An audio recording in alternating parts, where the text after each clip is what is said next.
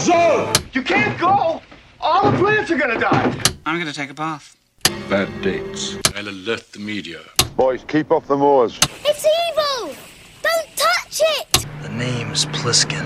No wire hanger!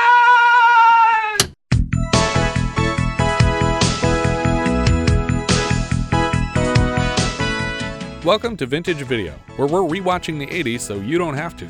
We'll be reviewing every major film release of the 1980s in chronological order, overanalyzing what you've seen and spoiling what you haven't. I'm Patrick O'Reilly, I'm Jesse Bayless. And I'm Richard Wells. and today we'll be discussing Force 5, released July 17th, 1981. It was written by Robert Clouse, based on a screenplay by Emil Farkas and George Goldsmith, directed by Robert Clouse, and released by American Cinema Releasing. What does that mean when you base a screenplay on a screenplay? It's like, I really like this script. But I I'm- wrote it. There you go. That's it. You just changed the cover. I wrote a script and I gave it to a friend who reads scripts. And he says he really liked it. but he thinks I need to rewrite it. I said, fuck that. I'll just make a copy. Last year, American Cinema Releasing was responsible for The Octagon and The Silent Scream, or just Silent Scream, the title is different in different places. Reminiscent in title only to Fox Force 5, the pilot that Mia Wallace acted in from Pulp Fiction. What? Fox Force 5. Fox is in we're a bunch of foxy chicks. Force is in we're a force to be reckoned with. And five is in there's one, two, three, four, five of us. Yes, this title makes no sense. Right. Especially since it's Force colon 5. Yeah. I was like, wait, what? I was like, Force 5. Yeah. Doesn't make any sense. Force 5 is allegedly a loose remake of a 1976 film called Hot Potato, where a team are sent into a cult compound to collect a young woman and end up using a lot of kung fu in the process. I watched it, and I'm not sure there's enough connective tissue to consider it a remake, because there's so many movies in the genre of break into a cult, save a lady. Especially since it bears a much closer resemblance to the Fistful of Yen segment from the Kentucky Fried Movie four years earlier, also starring Bong Soo Han as the leader of the underground karate cult. But Force 5 is just as much a remake of Kill and Kill Again earlier this season, and was later basically remade in 1986 as Low Blow. But this is a time honored plot. Yeah. Mm-hmm. Five people save a person from a place. Yeah. Nothing very unique here. Based on a script. based on a script based on another script.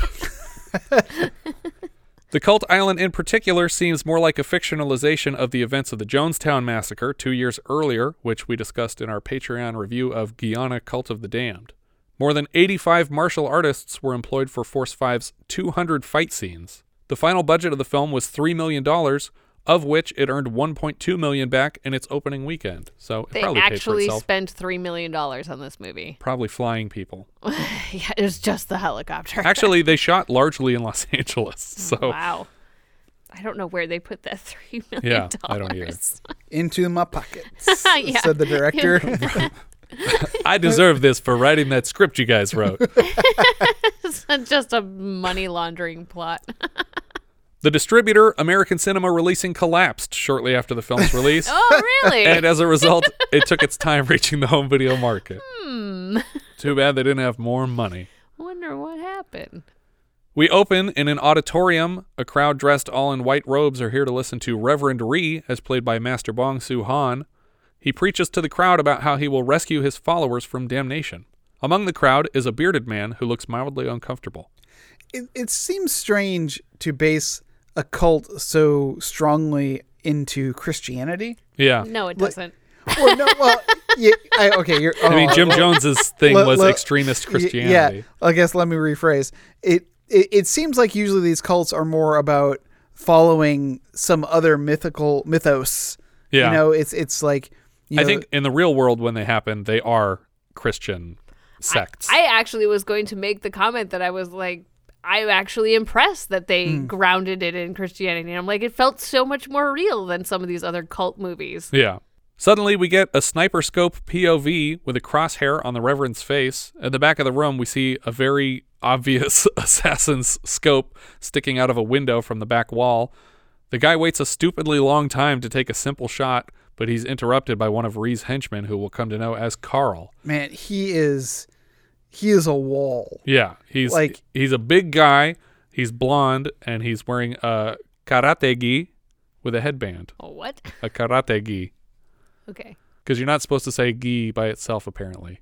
You have to say what kind of a gi it is. You can't separate it from the rest of the word in Japanese. This is what I learned on YouTube. Okay. I before E except after gi. so So what, it's a karate gi. what's a gi? It's but what it- you wear then- when you do karate. Not allowed to say by itself. It's it's the jackety thing. The It's like- jackety thing. Jackety jack. Don't talk back. It's like a short bathrobe with pants. Okay, got it. Bath pants. if you can have a bathrobe, why not bath pants? That's these are questions for someone else, not for me. I've always approved of bath pants. See, I have a bathrobe, but I never use it in the bathroom. so it's gonna be so long.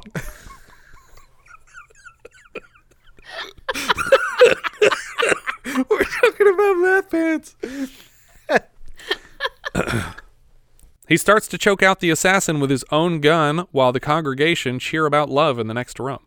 Eventually, the assassin is punched into submission. When the Reverend finishes his sermon, a curly haired follower shouts about his love for their leader. Lead us! Lead us! Lead us! Lead us! Lead us! Lead us! After the speech, Reverend Ree is brought to see the restrained assassin. Ree uses precise acupuncture torture, first to paralyze the assassin and then to inflict ungodly pain until the man admits to who hired him. The man takes a few rounds of torture before coughing up the name of William Stark. Satisfied with his answers, they release the man toward an exit, but ask him on the way out how much he was paid for this hit. Ten thousand. So little. Insulting. Ree kicks the man down for agreeing to such a paltry fee. Would he have been let go if he was offered more money? Yeah. one million oh, dollars. Oh, that's pretty good. On your way, sir. All right. Don't actually go through that door. We've got another door. Yeah, yeah, you're at you're at the man with the golden gun status. Yes. They push the man into a concrete hallway with a dirt floor. Ree says they should have taken more than Stark's legs when they had the chance. He pushes a button on the wall beside the door labeled Maze Gate. The escaping torturee moves through a labyrinth of concrete and finds the mangled corpse of someone he seems to recognize named Sue. The body is folded over and bloodied on the floor. The score in this hallway is giving me Danny Elfman vibes, and specifically from the Beetlejuice soundtrack. I was going to say the exact same Yeah. thing.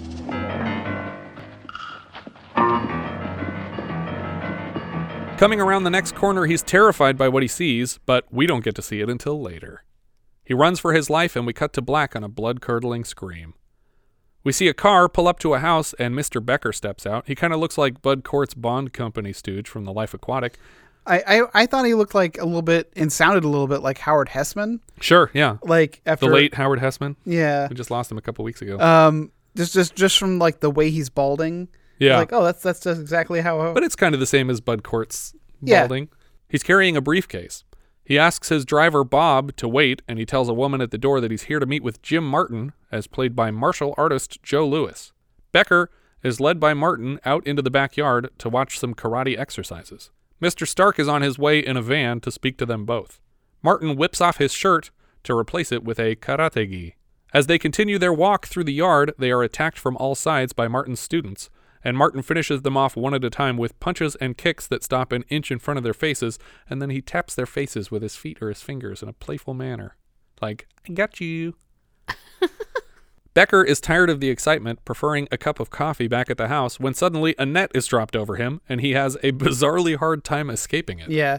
I in in my defense or in his defense, I You- Did you identify most with Mr. Becker? yeah, I was like I was like, how come you not get out of that net? I was like, hmm, maybe I wouldn't have such an easy time either. now that I think about it. Nets are tricky. Martin punches away all the students, and Martin and Becker head to a gazebo where breakfast is being served. We see Stark pull up in what looks like the EM 50 urban assault vehicle, but it's not the same make and model RV. so it's not at all the So it's not the EM 50 urban assault vehicle. Great. It, do- it did look like all, it though. all the cars in this movie are in fact are not the E EM. I checked. That is true. This is the only car in this movie. it was reminiscent of it. I agree. There actually isn't an IMCDB listing for this movie, so my best guess based on the details I can make out is that this is a 26 foot Argosy Longmire, Argosies were painted Airstream vans, and this one has the paint job of others I've seen from 1975, but the grill looks more like the grill of an Argosy compact bus. Oh why would you paint an Airstream? I don't know, but That's like- apparently there was a whole thing in the 70s where you would paint them. It's like, no, they're supposed to look like UFOs, you idiot. Yeah, like it's I, I feel the same way whenever I see like a painted DeLorean. Yeah. It's like, oh, Unacceptable. Why, What why did- would you do this? You put too much effort into this sometimes. No, I don't. Yeah. By the way, we've already seen an Argosy compact bus in Airplane and The Devil and Max Devlin. Stark's chauffeur folds out some steps from the door and welcomes Martin and Becker inside. Martin is surprised to see Stark in a wheelchair. Stark fills him in on the background of this mission. Reverend Ree is the leader of a worldwide church with a very large following of dedicated young people. I thought it was more of a cult.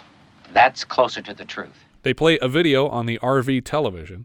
Ree owns an island, essentially as autonomous as Jim Jones' Jonestown, on a patch of land they bought from the government of Guyana.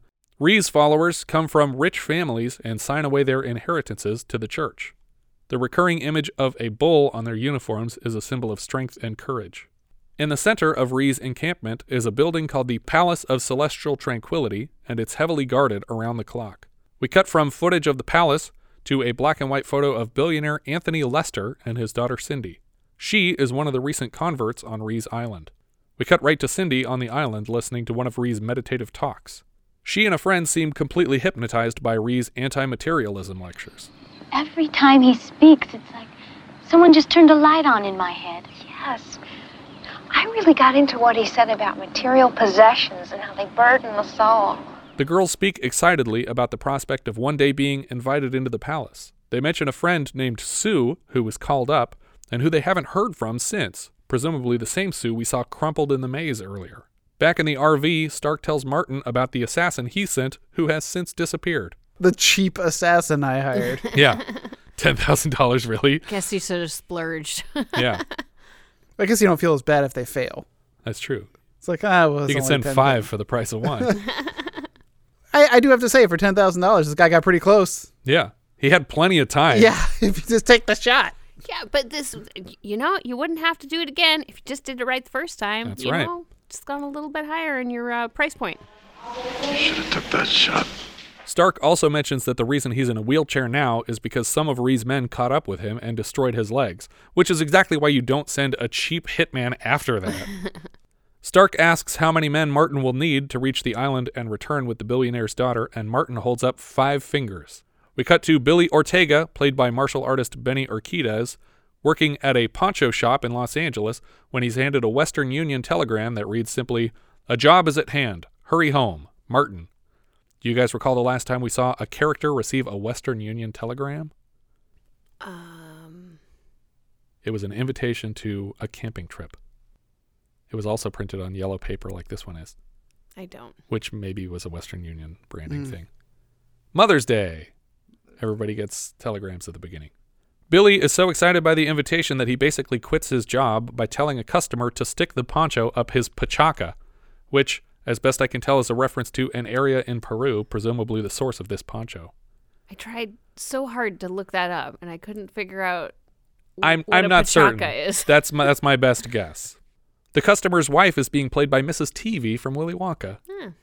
On his way home, Billy is hassled by a group of men in suits telling him that his girlfriend's father doesn't want them to see each other anymore. Billy claims he broke it off, but the girl keeps coming back, and then a fight begins. Billy does a few cool flip moves and hands out naps to the entire team. We cut from here to Lockjaw, played by Sonny Barnes, riding a motorcycle with a big microphone and antenna on his helmet. He speaks to Martin through his helmet phone. Like Billy, Lockjaw seems to have pissed off a group of bikers pursuing him, and he leads them through a construction yard as he agrees to meet with Martin tomorrow. Eventually, Lockjaw throws down the bike and turns to face the men one on five. He takes down four effortlessly before the last one starts running, but he chases the man up a stairwell and knocks him out. We collected another guy in Kill and Kill Again from a construction site, right? Yeah, and it was the big black guy, too. Yeah. Yeah. he definitely kills at least one of these men. Yeah. he might have killed all of them. We cut to a pool hall where Richard Norton as Ezekiel is hustling some dummies out of their cash. He's wearing a necklace with a six pointed star, but I don't think it's a Star of David. The points seem pointier. Also, I don't know if he's hustling. if you're good at In pool, movies, hustling just means beating somebody. yeah, like hustling is pretending to not be good at something. Yeah. but then actually being a really. we good discussed at it. this in Baltimore Bullet. But we don't see the beginning of this That's when they right. made the bet. But if you win money at a game of pool in a movie, then you are a hustler and you're about to get beat up and you're not going to win the money. Yeah. Just doesn't seem fair to me. Hey, Doc, what happened to your foot? What I don't understand is when you owe a bookie a lot of money and he say blows off one of your toes, you still owe him the money. Doesn't seem fair to me. R.I.P. Bob Saget and Norm Macdonald.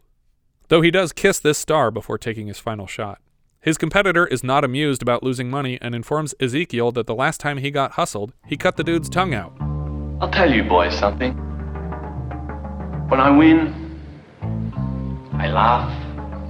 And when I lose, I cry. But one way or the other, the money always changes hands. He kicks half the pool hall to sleep before he notices that someone snatched his cash pile. One dude pulls a gun on him and he frisbees the ninja star of David into his chest. Yeah, that guy definitely. Uh, the, the implication of this ninja star is that th- it kills. That's murder. Yeah. yeah. But who took the money? We see it. Do we? Yeah. Yeah. It's in the foreground when he's kicking some other guys. You see a hand reach No, over no, the table and take I all the cash. I saw that. Oh. We didn't resolve this. No, it's just somebody in the room. Well, Yeah, there's a lot of problems with this scene, actually.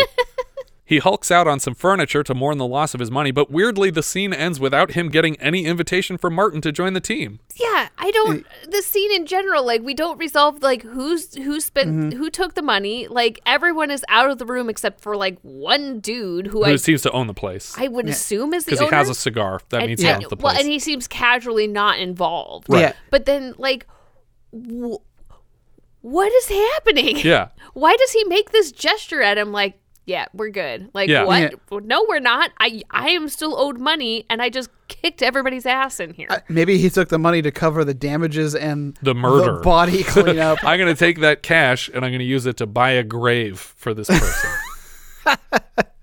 I, I, I, you know, again, easy fix would have just been, you know, while you were fighting, a guy called for you. like, Yeah. have something fun for this character to do. Yeah. Have him deliver the message for sure. That would have been made sense. But it's like Clouse forgot, and he was like, "These are just scenes introducing each of the team members, right?" And it's like, no, everybody else got invited to join the Force Five. You screwed up here. We cut to Lori, played by Pam Huntington, arriving home from a party and saying hello to a toucan and a cage on her way upstairs. This looks like a very small cage for this size bird. Yes. Mm-hmm. When she returns in a sheer robe, she finds a man in a tuxedo and blindfolded in her living room. Well, okay. That's so- not a blindfold. okay well this, this is this is funny because the first version you procured of this movie was a VHS rip Right. and so it was so incredibly dark that you couldn't make out half the things that you were seeing and then you found that A there was Blu-ray a Blu-ray that came copy out last year, yeah. that that came out and so we watched that instead and I when I rewatched the scene I realized that that wasn't a blindfold I thought he was blindfolded but it totally changes like the meaning of the scene that it wasn't a blindfold. That What does he? What does he have on his head? It's like a Zorro. yeah, mask. like a Zorro mask. There's holes where the eyes are, but I couldn't tell that from the VHS copy. Oh, copy. I thought it was a blindfold, but even in the Blu-ray. You were clever enough to get in here. I'll forget about it if you clear out now. The man approaches her and they begin to fight. What does that mean? Clever enough to get in here? You mean you, like you broke a window and Yeah. came in? Like it doesn't see you. Just is your place uh, specifically impenetrable for It's some like, reason? like booby trapped. yeah. Boobies. Which I have to say, because she's wearing a very silky, like loose fitting robe here. Yeah. That has to be taped down because it's like you know completely like. I don't know. It looks like plunging boobs are just swinging out yeah, of it every they're, once in a while. they're, they're swinging all right. The man approaches her and they begin to fight. The toucan is terrified, but at first I thought it sounded like Lori was just freaking out.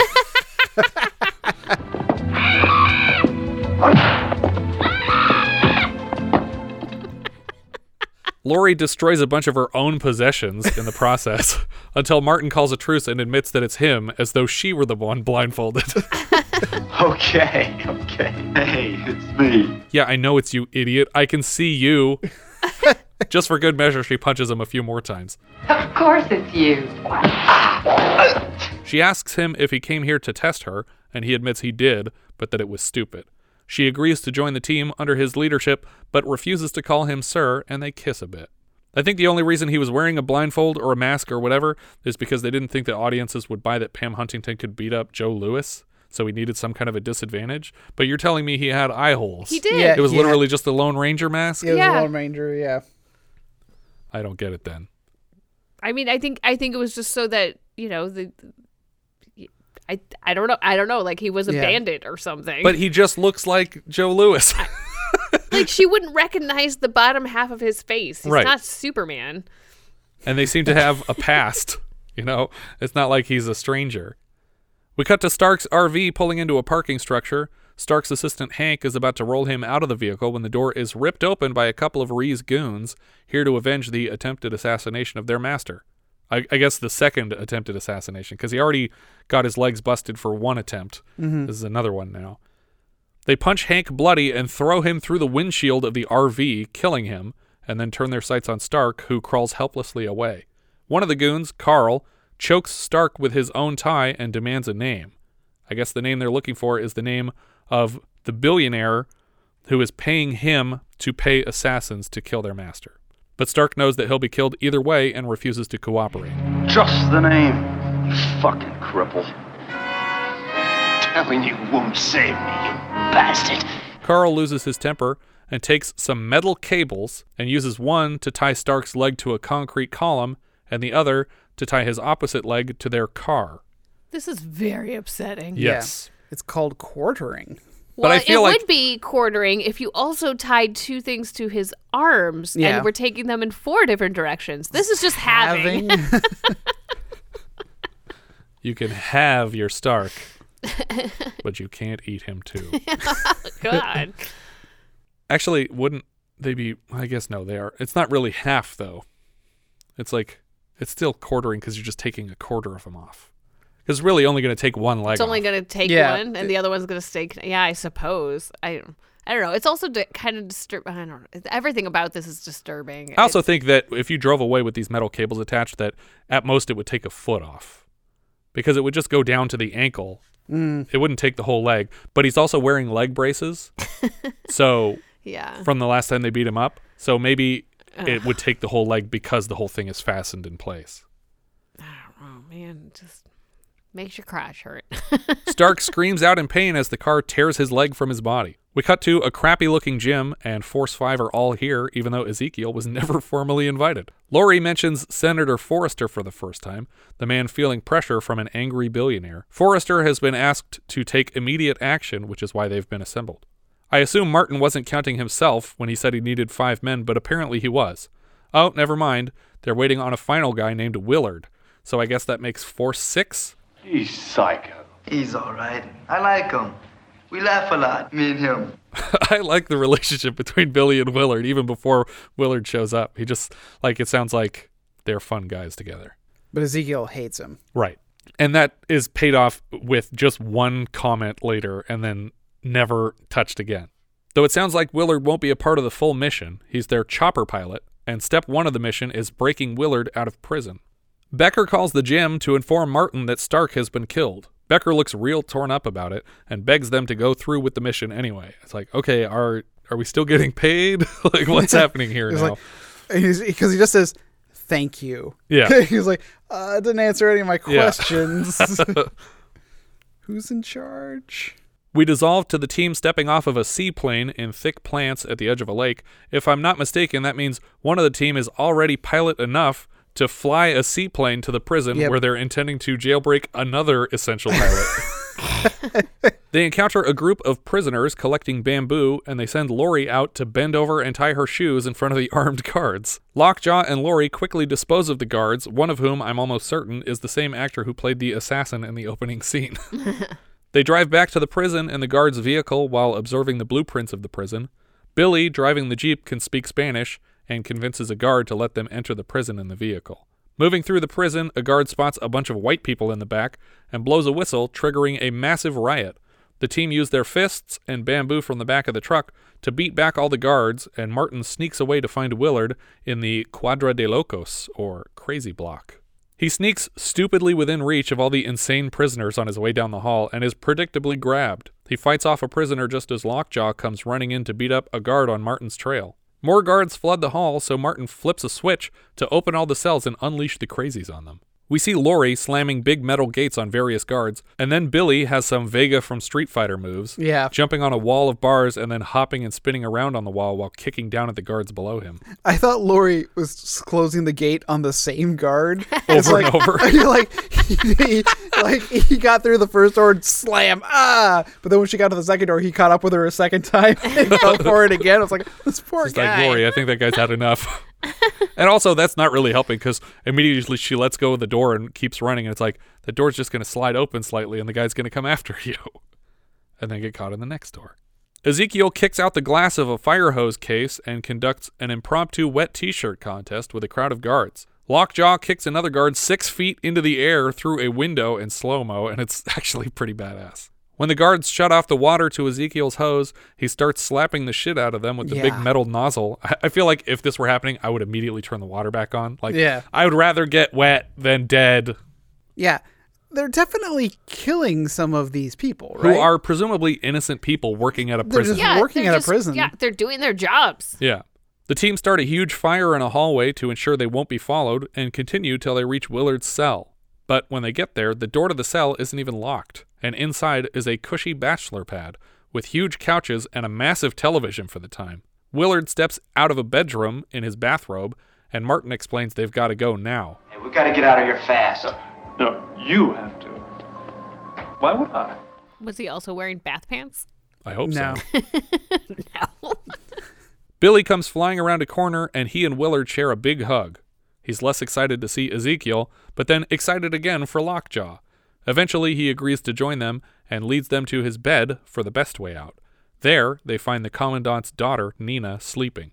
He asks if he can please use her as a hostage to leave with his friends, and she seems happy to help. Force 6 and their fake hostage, still wrapped in a satin sheet, march through the prison on their way out as the Commandant watches from above.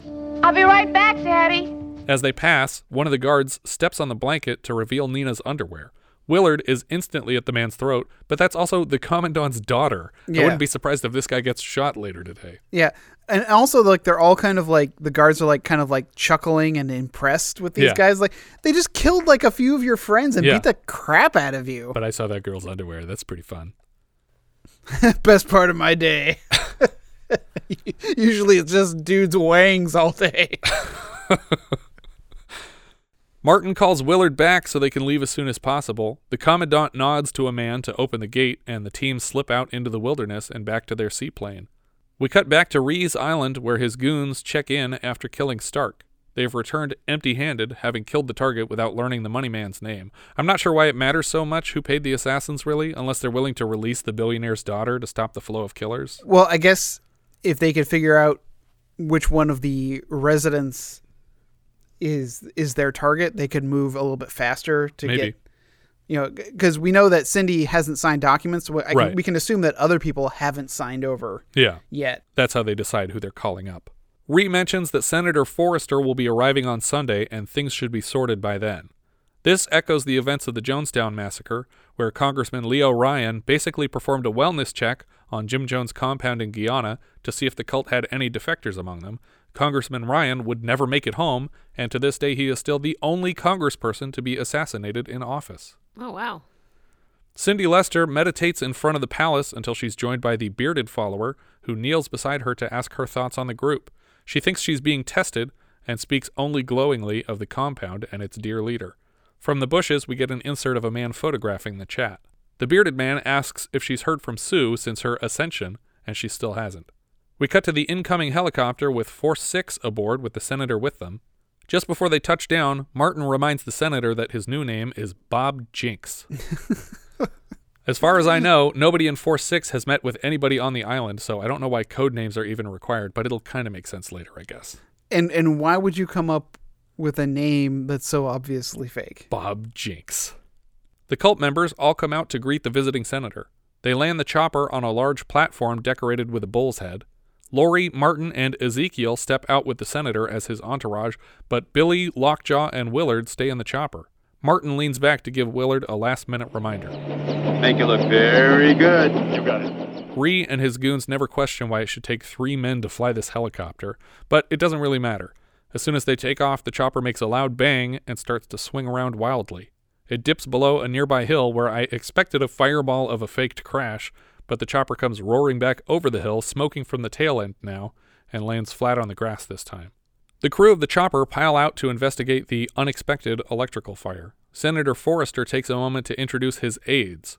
Only Martin is going under a fake name, so of course Forrester almost fucks it up. Let me introduce you to my aides Laurie Brand, J- Jenks, uh, Bob Jenks, and Ezekiel Thompson. Ree approves of Ezekiel's biblical moniker. If I had a son, I would call him Ezekiel. Ree's second in command, Carl, relays the electrical fire excuse, and he tells them they'll have to stay with the helicopter, but they'll be provided with supplies here on the hill. Forrester gets a pleasant tour of their pottery wheels and weaving stations. The bearded follower is seated at a loom and takes a suspicious glance at the passing visitors. The aides notice Cindy Lester at another loom. Do you recall the last time we had to have pilots stay with the aircraft because the aircraft wasn't functioning? To all a good night. That's that's the one I came Okay. up with. Yeah. I was I was thinking the last time we saw a loom, I was like, have we seen a loom? I don't recall one before this. They pass the palace on their way to their sleeping quarters, but they're not welcome in the holy building. On the way to the room, Laurie asks who the bearded man was that kept looking at them. John Stevens. He's a reporter from New York. He's here to write an expose. Probably. I wonder if he understands the risk he's taking. They're taking some risk here in outing the man when I would expect Ree to have every square inch of this camp bugged. One of the henchmen runs up to Ree almost immediately with John Stevens' true identity. He's not what he claims to be? It's worse than that. Works for a newspaper in New York. Haha, so that was bugged. Though they don't make it explicitly clear that he overheard Martin mention it, the fact that literally all the goon knows is exactly what Martin just said is pretty damning evidence. Ree enters the auditorium and is immediately hit with a spotlight and confetti as music begins to play, specifically Onward Christian Soldiers. Do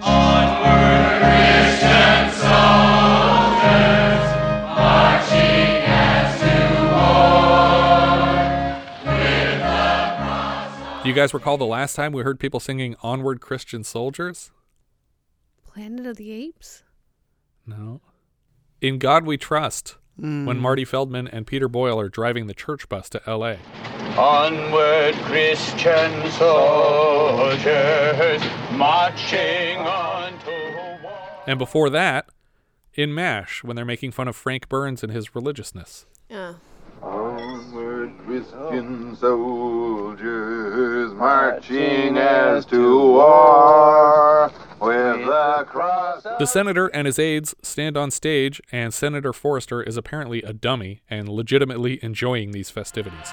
I think you're mistaken about these people, Jim. They're beautiful. It's like he's not playing a character there, or he wouldn't admit on stage in front of everyone that they think these people are not beautiful. But that beautiful. That, There's a few. He says beautiful often. Yeah, he keeps saying beautiful, Beautiful. but it reminds me of the Gustavo Dudamel line from Trolls World Tour. Beautiful. Because that- Beautiful. that's the only word that he says in the whole movie. yeah. reshakes many hands on his way to the stage. We cut back to the helicopter team who are mocking a follower left to guard them. He's the Messiah. I'm waiting for the day that he performs his first miracle. You should be too. What? Oh, I am. I can't stand the suspense. Amen. Martin dresses in all black to explore the camp and advises Lori to have Ezekiel stay put while she checks the tents for Cindy. Amusingly, we cut to a tent with two topless girls who are spooked by Martin's passing shadow, and we just sit there with them for like 15 seconds. they just stare at each other in the night. We cut to John Stevens' tent where he's writing his article, but when he hears footsteps coming, he cuts a hole in the back of his tent to escape. Martin intervenes in all black and a ski mask to beat up the guys chasing him. Stevens reaches a locked gate labeled No Admittance, Keep Out. He hops the fence to escape, and only Carl gives the gate a second glance as they run by. He flips a switch to turn on some lights, and Stevens is quickly surrounded and beaten bloody. Martin gets on the roof of the stables where they are dishing out the punishment, and then follows the group back to the palace. He notices a barricaded door leaving the stables, and suddenly something big bashes against it from the other side, cracking the wooden door in several places. Back in the tent encampment, Some of the other girls, including Cindy, discuss whether or not they heard someone screaming.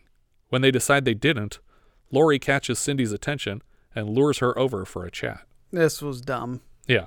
Like she, it's clear that she's already in too deep.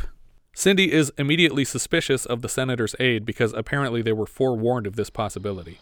We all know you're here to try to pin something on the Reverend. All great men are subjected to ridicule.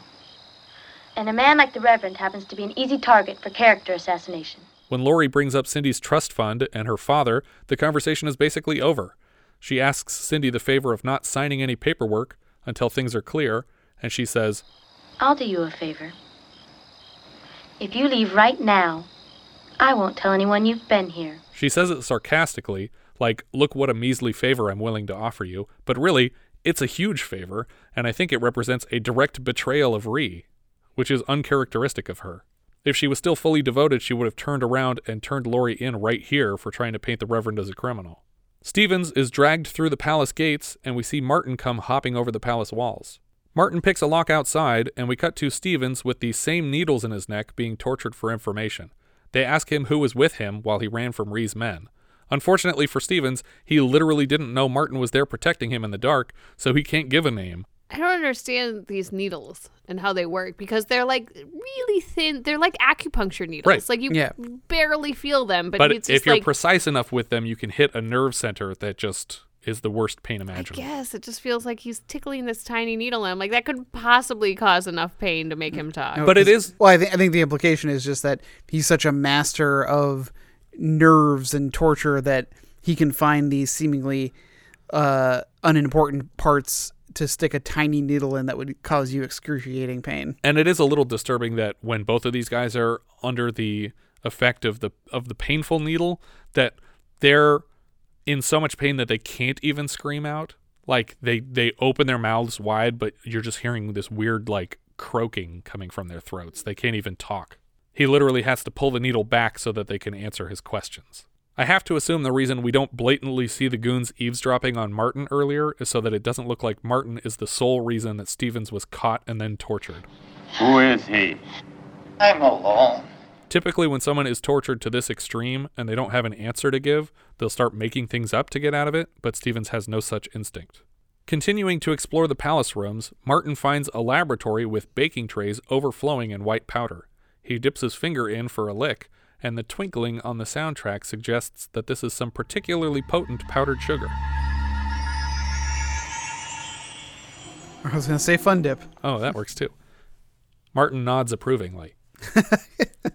Stevens is unstrapped from the torture table and released into the concrete hallway maze. He runs around for a while aimlessly, and then we see a gate open to release a bull into the hallway, making this a classic labyrinth trap. I think mythologically, the first labyrinth was made to trap a minotaur who was incapable of navigating a way out. This is why Manny the Minotaur from Monster High has a labyrinth printed on his shirt. Back when I was writing for that show, we wrote an episode where Manny gets trapped in a corn maze, but the creators rewrote it to imply that minotaurs are traditionally great at solving mazes, which is the opposite of true. They also changed our episode title from Corn on the Macabre to Field of Screams, which is dumb. Like kids don't know the word macabre, but they remember Field of Dreams? I also don't understand this labyrinth in the sense that they seem to store just large barrels of fuel. right, yeah. And and I was like, the moment I saw the first one, I was like, well, that's the first thing I would do. I would just dump the fuel, light it on fire somehow, and then just burn this whole compound to the ground. Stevens continues walking through the same sections of the concrete maze over and over until the bull finds him and gores him against the wall.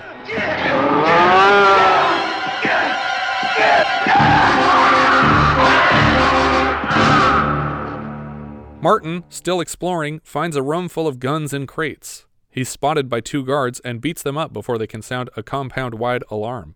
The next morning, the four defeated guards are lined up in front of Ree, sitting in a chair and changing his slippers like a sadistic Mr. Rogers. the new pair have little pizza cutter spurs on them. Everyone else backs away, and the guards are instructed to fight Ree four on one. Ree kicks the shit out of everybody, slashing up their faces and necks with his foot blade. We cut back to the senator's quarters where Forrester is enjoying another in a long line of drinks, seemingly a jab at Senator Ted Kennedy and his fondness for spirits. Martin brings them a pad of paper, fearing microphones in the room, finally, and writes, Drugs and guns. The guns probably for sale to terrorist group. The senator writes, Where did you find this? And I hope he felt stupid right after, because he obviously found it in the forbidden building, dum dum. Yeah. Here. in my luggage. They're trying to frame me, Senator.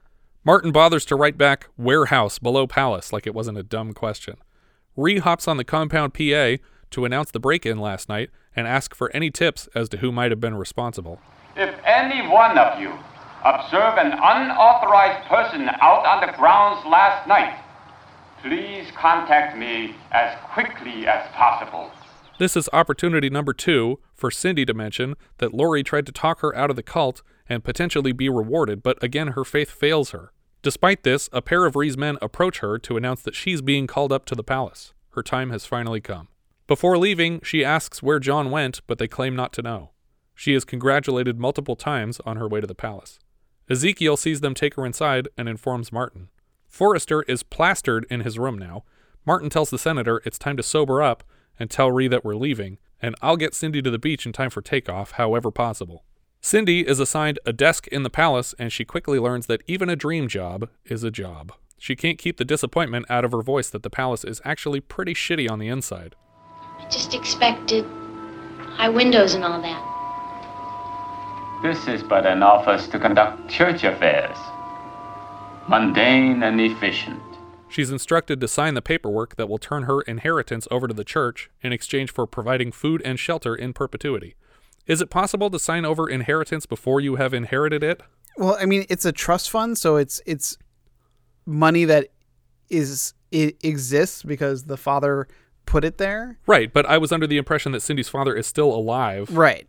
So if he found out his daughter signed away her inheritance to a cult, can't he just remove her inheritance from his will or from Oh, a- oh, absolutely. Yeah. It, it, it- this is like the same issue with the Dark Knight Rises when Bane takes over a stock marketplace and does all these illegal trades. It's like, no, trading would be suspended. Yeah. You this wouldn't happen. Cindy signs the paper against Laurie's advice. As she is excused from the office, Carl returns with the facts about Bob Jinks.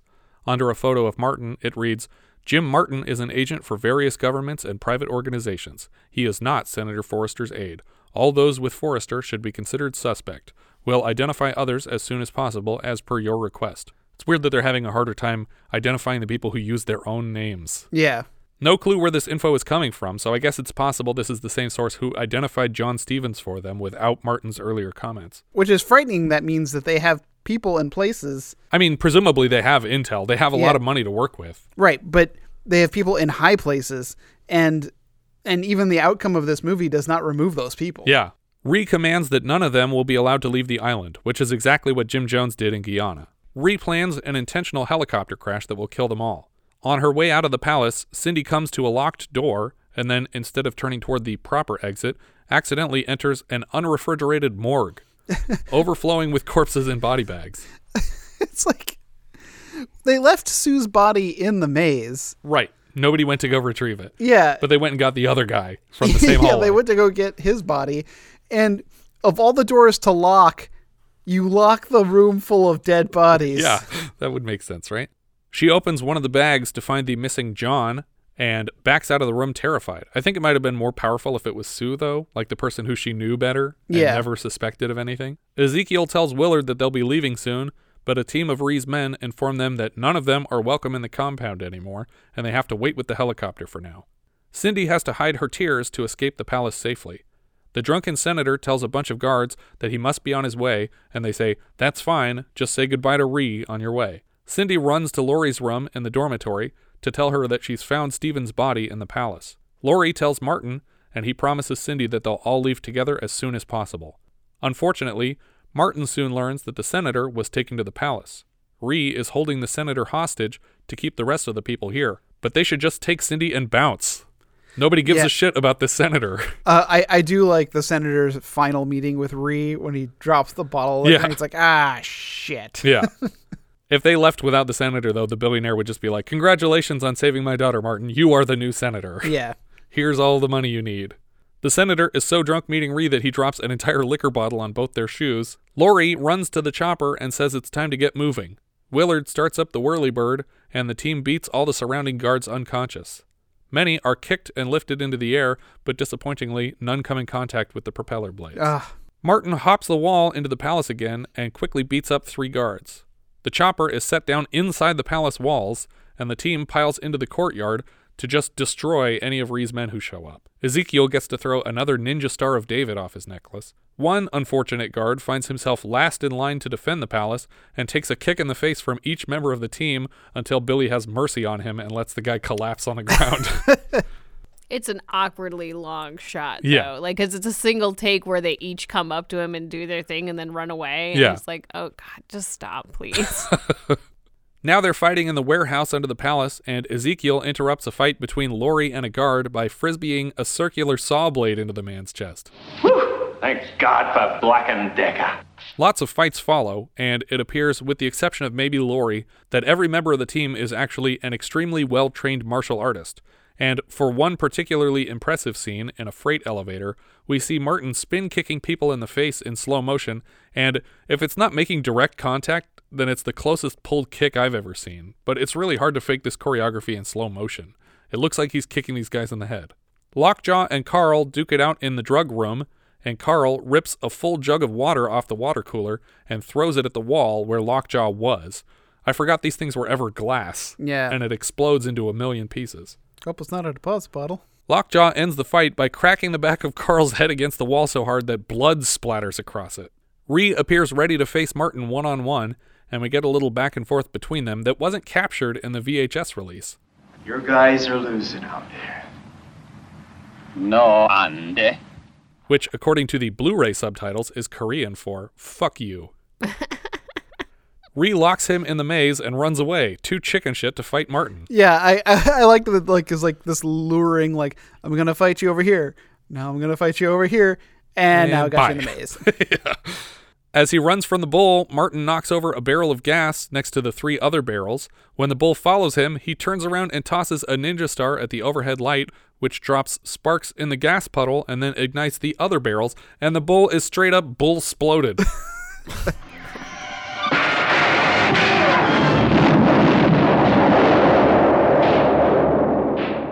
Martin will also likely never hear anything again because this is a concrete hallway Mhm. with a massive gas explosion right next to him.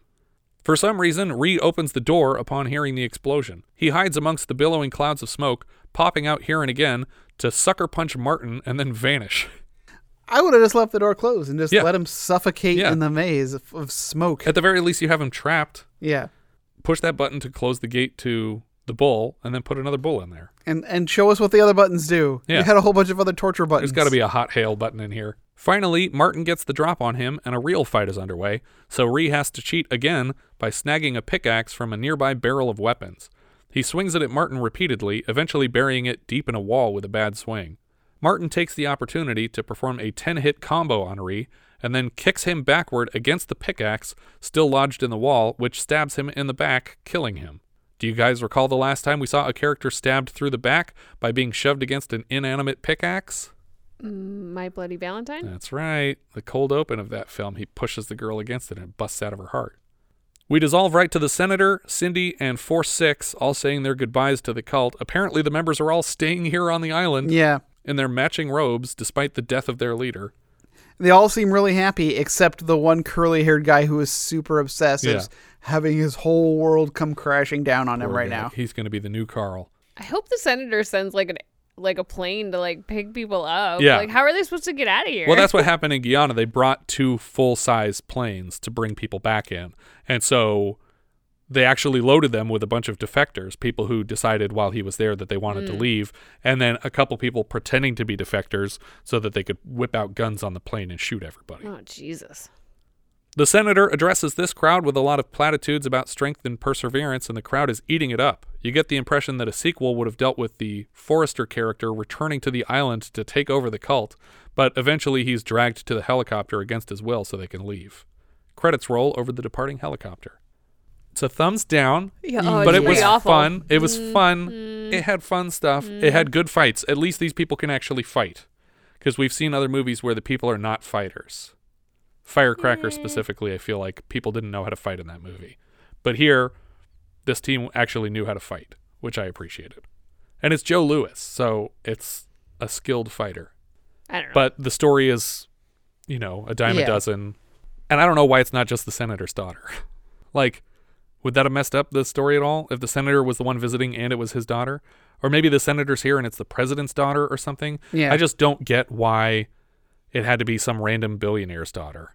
And the significance of figuring out who the money man is behind it. It's like, don't you guys have a dossier on each person that you trick into coming here? Like, didn't you target this girl? Or did Yeah. a billionaire's daughter randomly sign up to join your cult? Well, I think that a lot of rich people are there, though. It's what they were saying. Right, so- but th- I'm assuming that's because they seek out rich people's children, in which case they would know who the money person is. well, could be one of oh, many. I see what you're saying. That it could be anyone that's buying these assassins. Yeah. But either way, it's like you got a bunch of billionaires who don't like you. You took their kids. This is going to keep happening. Yeah. What are we thinking Letterboxd wise? Hmm, it's not good. I have it at 84 out of 93. And what is that above and below? Oh, it is. It's below Savage Harvest, but above Tuck Everlasting. But I don't know. I didn't get to see the Blu-ray of Tuck Everlasting. That might have made a difference. Uh, there is No. there is no Blu-ray of Tuck Everlasting, and there never will be. Nor should there be. Lost The to version we watched was the VHS that the family who shot it keeps in their VCR. When they the, for when the- the VCR they edited it on. Yeah, back to back. God, I haven't done that. edited on a VCR. Oh, yeah. it's a nightmare. Between two I've Two done that, VCRs? yeah. Oh my god.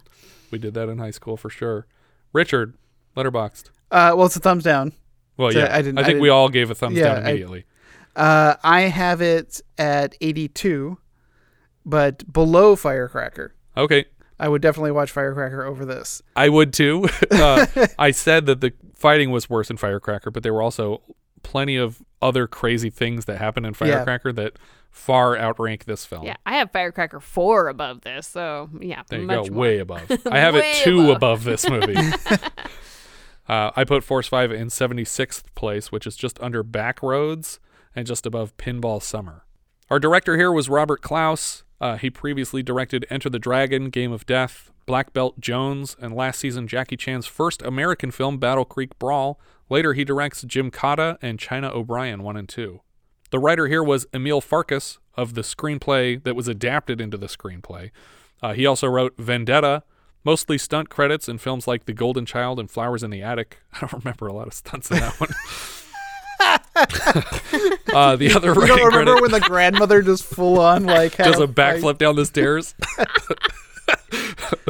Uh, the other writer was George Goldsmith, uh, another screenplay based on a screenplay. He later wrote Children of the Corn. The music here was from William Goldstein, who composes White Lions before this and An Eye for an Eye later this season. That's the next Chuck Norris actioner. He later composes Up the Creek and Shocker. Yeah, I saw Shocker on that Is list. Is that a good of- soundtrack? Uh, I don't remember the soundtrack. I just remember the movie. Yeah. And that Mitch Pileggi is the villain. And Yeah. it's so weird. Wes Craven? Yeah, Wes Yeah. Craven. To- It's so weird to see Mitch Pileggi as like this crazy, insane criminal Yeah. versus his stoic Skinner from F, uh, FBI leader Agent Skinner uh, on the X Files. Yeah. The cinematographer here was Gil Hubbs. He has mostly TV movies and series, including hundreds of Murphy Browns. The editor was Bob Bring, who previously edited Where the Red Fern Grows and The Shaggy DA and The Return to Witch Mountain. Joe Lewis played Jim Martin. He's a fairly famous martial artist referred to as the Muhammad Ali of karate. He's friend and fighting partner of Bruce Lee, who dubbed him the greatest karate fighter of all time. Bong Soo Han played Reverend Ree. He was Master Han in the trial of Billy Jack. He's Dr. Klahn in Kentucky Fried Movie, Fistful of Yen segment. We also saw him last season as the karate master speaking to the crowd of kids in Little Dragons. Sonny Barnes played Lockjaw. Last season we saw him as Ironhead Johnson in Battle Creek Brawl, and he's later a Western trainer in Gymkata. Richard Norton played Ezekiel. He was Kyo in the Octagon last year. He's Zamir in Gymkata, and more recently, he was the Prime Imperator in Mad Max Fury Road. Yeah. Rev it up for Morton Joe. Yeah. Bob Schott played Carl. He was Thorg in Gymkata. He's Weird Willie in Blood Fist 3. And Jimi Hendrickson in In the Line of Fire. Peter McLean played Senator Forrester. He was Mr. Douglas in Breakin' 2. I think that's the guy trying to demolish the rec center to put up a shopping mall. Amanda Wyss played Cindy Lester. She was Phoebe in Silverado. She's Beth Truss in Better Off Dead. She's Lisa in Fast Times at Ridgemont High, and Tina Gray in A Nightmare on Elm Street. Matthew Tobin played Becker. He's back as Jocko in Surf 2, Clay Stork in One Crazy Summer, and Justin in My Girl. Mel Novak played the assassin. He was Stick in Game of Death. He was Tom Horn for us last season. Nope. Definitely not. this was Steve McQueen, right? Yeah. He was in Tom Horn for us last season, and later this year he is Tony Montoya in An Eye for an Eye. Not Tony Montana, Tony Montoya. Tony Montoya was a quarterback, you idiot. That doesn't make sense. Patricia Alice Albrecht played Kathy. She was Lucille on the blue team in Midnight Madness. She's also the voice of Pizzazz, the lead singer of the Misfits on Jem. Phil Rubenstein was in here somewhere, doesn't have a character name. He shows up again as Gino in The Last American Virgin, Vito Brazzi in They Call Me Bruce, and the Mannequin Factory boss in Mannequin. He's also a director in Elvira Mistress of the Dark. He's, he's not the director, he's a director in that movie. He plays Sikowski in Tango and Cash, and he's Paulus in Robocop 2. Nora Denney played Mrs. Teevee in Willy Wonka. She's also Mrs. Stein in Splash, and she showed up in the Gong Show movie last season. Phil Chong was Uncle Benny's bodyguard in Lethal Weapon 4. He also played Viet Cong Garati in The Exterminator, presumably from the opening sequence. Do you remember the guy's head coming off? Mm-hmm. Stephen L. Meek played Telegram Messenger. This was his only acting credit, but he has lots of assistant editor credits on films like Beaches, Dick Tracy, Rocketeer, Death Becomes Her, Last of the Mohicans, and then mostly animation Tarzan, Lilo and Stitch, Shrek the Third, Bee Movie, How to Train Your Dragon, Puss in Boots, Secret Life of Pets, Storks, and Trolls. Jackie played the eight year old Brahma Bull, which was famous for a Schlitz malt liquor campaign, which would basically involve someone being introduced to the beverage, liking it, and then ordering a bull, at which point Jackie would dive through a window into the scene. How about a beer? Beer? I want something special. Bull. bull? Yes, sir, the Schlitz Malt Liquor Bull. Hey, Spike, look at that bottle. It's a special premium brew that's in a class by itself. Wow, what taste! yeah. 99 bottles of bull on the wall. If you want to change of pace with big bold taste, don't say beer, say Schlitz Malt Liquor. I think that's everything for Force 5. If you guys have any thoughts you'd like to share, we are Vintage Video Pod on Twitter, Facebook, Instagram, YouTube, and Letterboxd, where, as I've said before, you can find each of our full movie rankings for the year. We can also be found at vintagevideopodcast.com. We also have a Discord now. Join the 24-7 movie chat and share your thoughts on episodes past, present, and future at vintagevideopodcast.com slash Discord. And if you're listening on YouTube, don't forget to subscribe. Thank you so much for listening, and I hope you'll join us next time when we'll be discussing Zorro the Gay Blade, which IMDb describes like so. Zorro, the legendary swordsman, has passed on his weapon and his sense of duty to his noble son Diego, a dashing swashbuckler like his father. But after an injury sidelines Diego, he is forced to hand the mask over to his twin, Ramon. We leave you now with the trailer for Zorro the Gay Blade. He's sexy, zany, sensational. You recognize that famous sign, huh? Oh, yes, senor. It is a number two. No, it's the sign of Oh, Zorro! That is a little more like it. 20th Century Fox and Melvin Simon Productions present George Hamilton. And George Hamilton as One Destiny. To help the helpless. Two brothers. To befriend the friendless. One legend. To defeat the feedless. Two color schemes. I found it helps to keep them guessing. Thrill to the magnificent return of the two and only Zorro. What are you waiting for? Here he is! Arrest him! Swing with Zorro. Fall with Zorro. And catch a few Z's with Zorro. You're the bravest man I ever met. I'm very impressed with myself, too. Out of the night. Out of the past. Out of the legend comes George Hamilton. George Hamilton. Lauren Hutton. Brenda Vaccaro. Ron Leibman. Zorro! and a cast of peasants in Zorro, the Gay Blade.